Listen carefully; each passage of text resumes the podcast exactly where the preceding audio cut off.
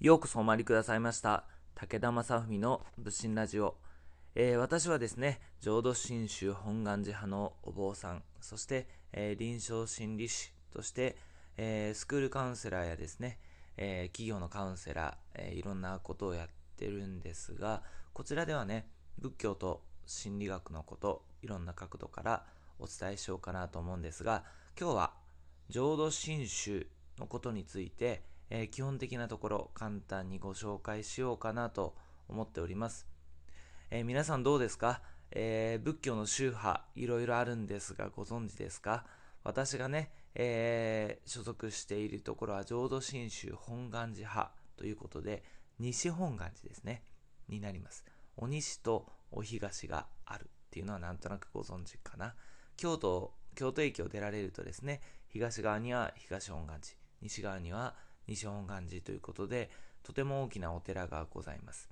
で、えー、こちら、浄土真宗の同じ流れを組むお寺なんですが、えー、浄土真宗というのはですね、鎌倉時代、親鸞上人が、えー、開祖となる、えー、宗派になります。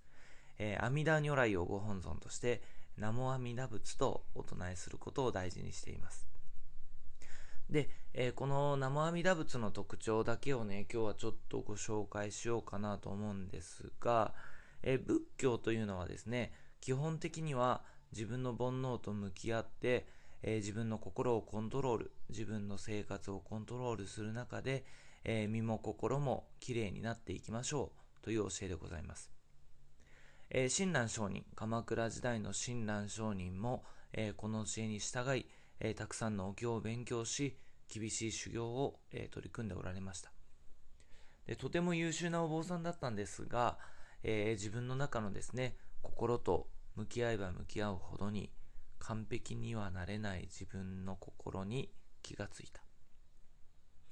えー、たくさん修行するとですね、えー、心がきれいになった瞬間あったと思います。自分がちょっと高まったと思う瞬間もあったんじゃないかなと思います。しかしながら次の瞬間には自分の心の中に寂しい気持ち、イライラする気持ち、え何かが欲しいと思う気持ち、いろんな欲望が湧いてくるんです。え親鸞上には悩まれたそうです。こんな自分は救われないんじゃなかろうか。で、そんな時に出会ったのが、えー、師匠にあたる法然上人。法然上人は私たちが完璧にはなれないままに救ってくださるのが阿弥陀如来である。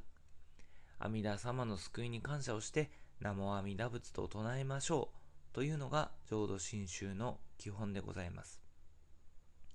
さて、えー、皆さんどうですか、えー、自分のことが嫌になったりとか、えー、分かっちゃいるけど、なかなか努力もできないし、分かっちゃいるけど、やらなくてもいいことやっちゃったり、えイライラしなくてもいいと分かってても怒っちゃったり、えそんなことないですか？え僕もあるんですよ。えー、分かっちゃいるけどうまくいかないなと思うことっていっぱいある。で、そんな時に、えー、それでも大丈夫だと言ってくださる仏様が南無阿弥陀仏なんですよ。というのが浄土真宗の教えでございます。で、え、こちらの教えがですね、え日本の中では大変多く広まって、えこの浄土真宗のファンの方たくさんいらっしゃいます。えですので、え西本願寺、東本願寺とあのような大きなお寺になって、たくさんの方に応援されて、えー、この浄土真宗、えー、という宗派はね、えー、今まで続いてきたということになります。で、えまあ、ただね、今こうやって僕が、え仏心ラジオ、こちらラジオトークでやってみたりとか、え YouTube の方でも仏心チャンネルという名前で、え活動させてもらってるんですが、皆さんがね、なかなか仏教の教えに触れていただいたりとか、えー、自分の人生と仏教のことを照らしてみたりとか、えー、あまりできない世の中になってまいりましたので、えー、いろんな発信活動をね、こうやって続ける中で、少しでも身近に感じていただいたりとか、えちょっとでもね、お寺に行ってみたいなと思ってくれたら嬉しいなと思っています。浄土真宗のお寺はですね、全国各地とってもたくさんあるんですよ。たくさんあるし、えー、こういう法話が聞ける法話会、法座、えー、法要、えー、様々ありますし、えー、こういった時には、どなたでもお参りすることができますので、えー、興味持っていただけたらですね、こちらのラジオトークをフォローしてくれて、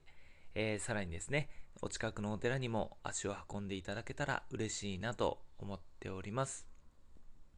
えー、こちらではではですね、えー、少しずつ仏教の教えもご紹介していきますので、えー、こんな話が聞きたいなという方いらっしゃいましたら、リクエスト、ご質問をお待ちしておりますので、えコメントなどいただけると嬉しく思います。え他のですね、Twitter とか、え Instagram とか、えいろんな SNS でも活動しておりますので、え何か他のこともしておられる方は、えそちらでもチェックしていただいてですね、フォローいただけると嬉しいです。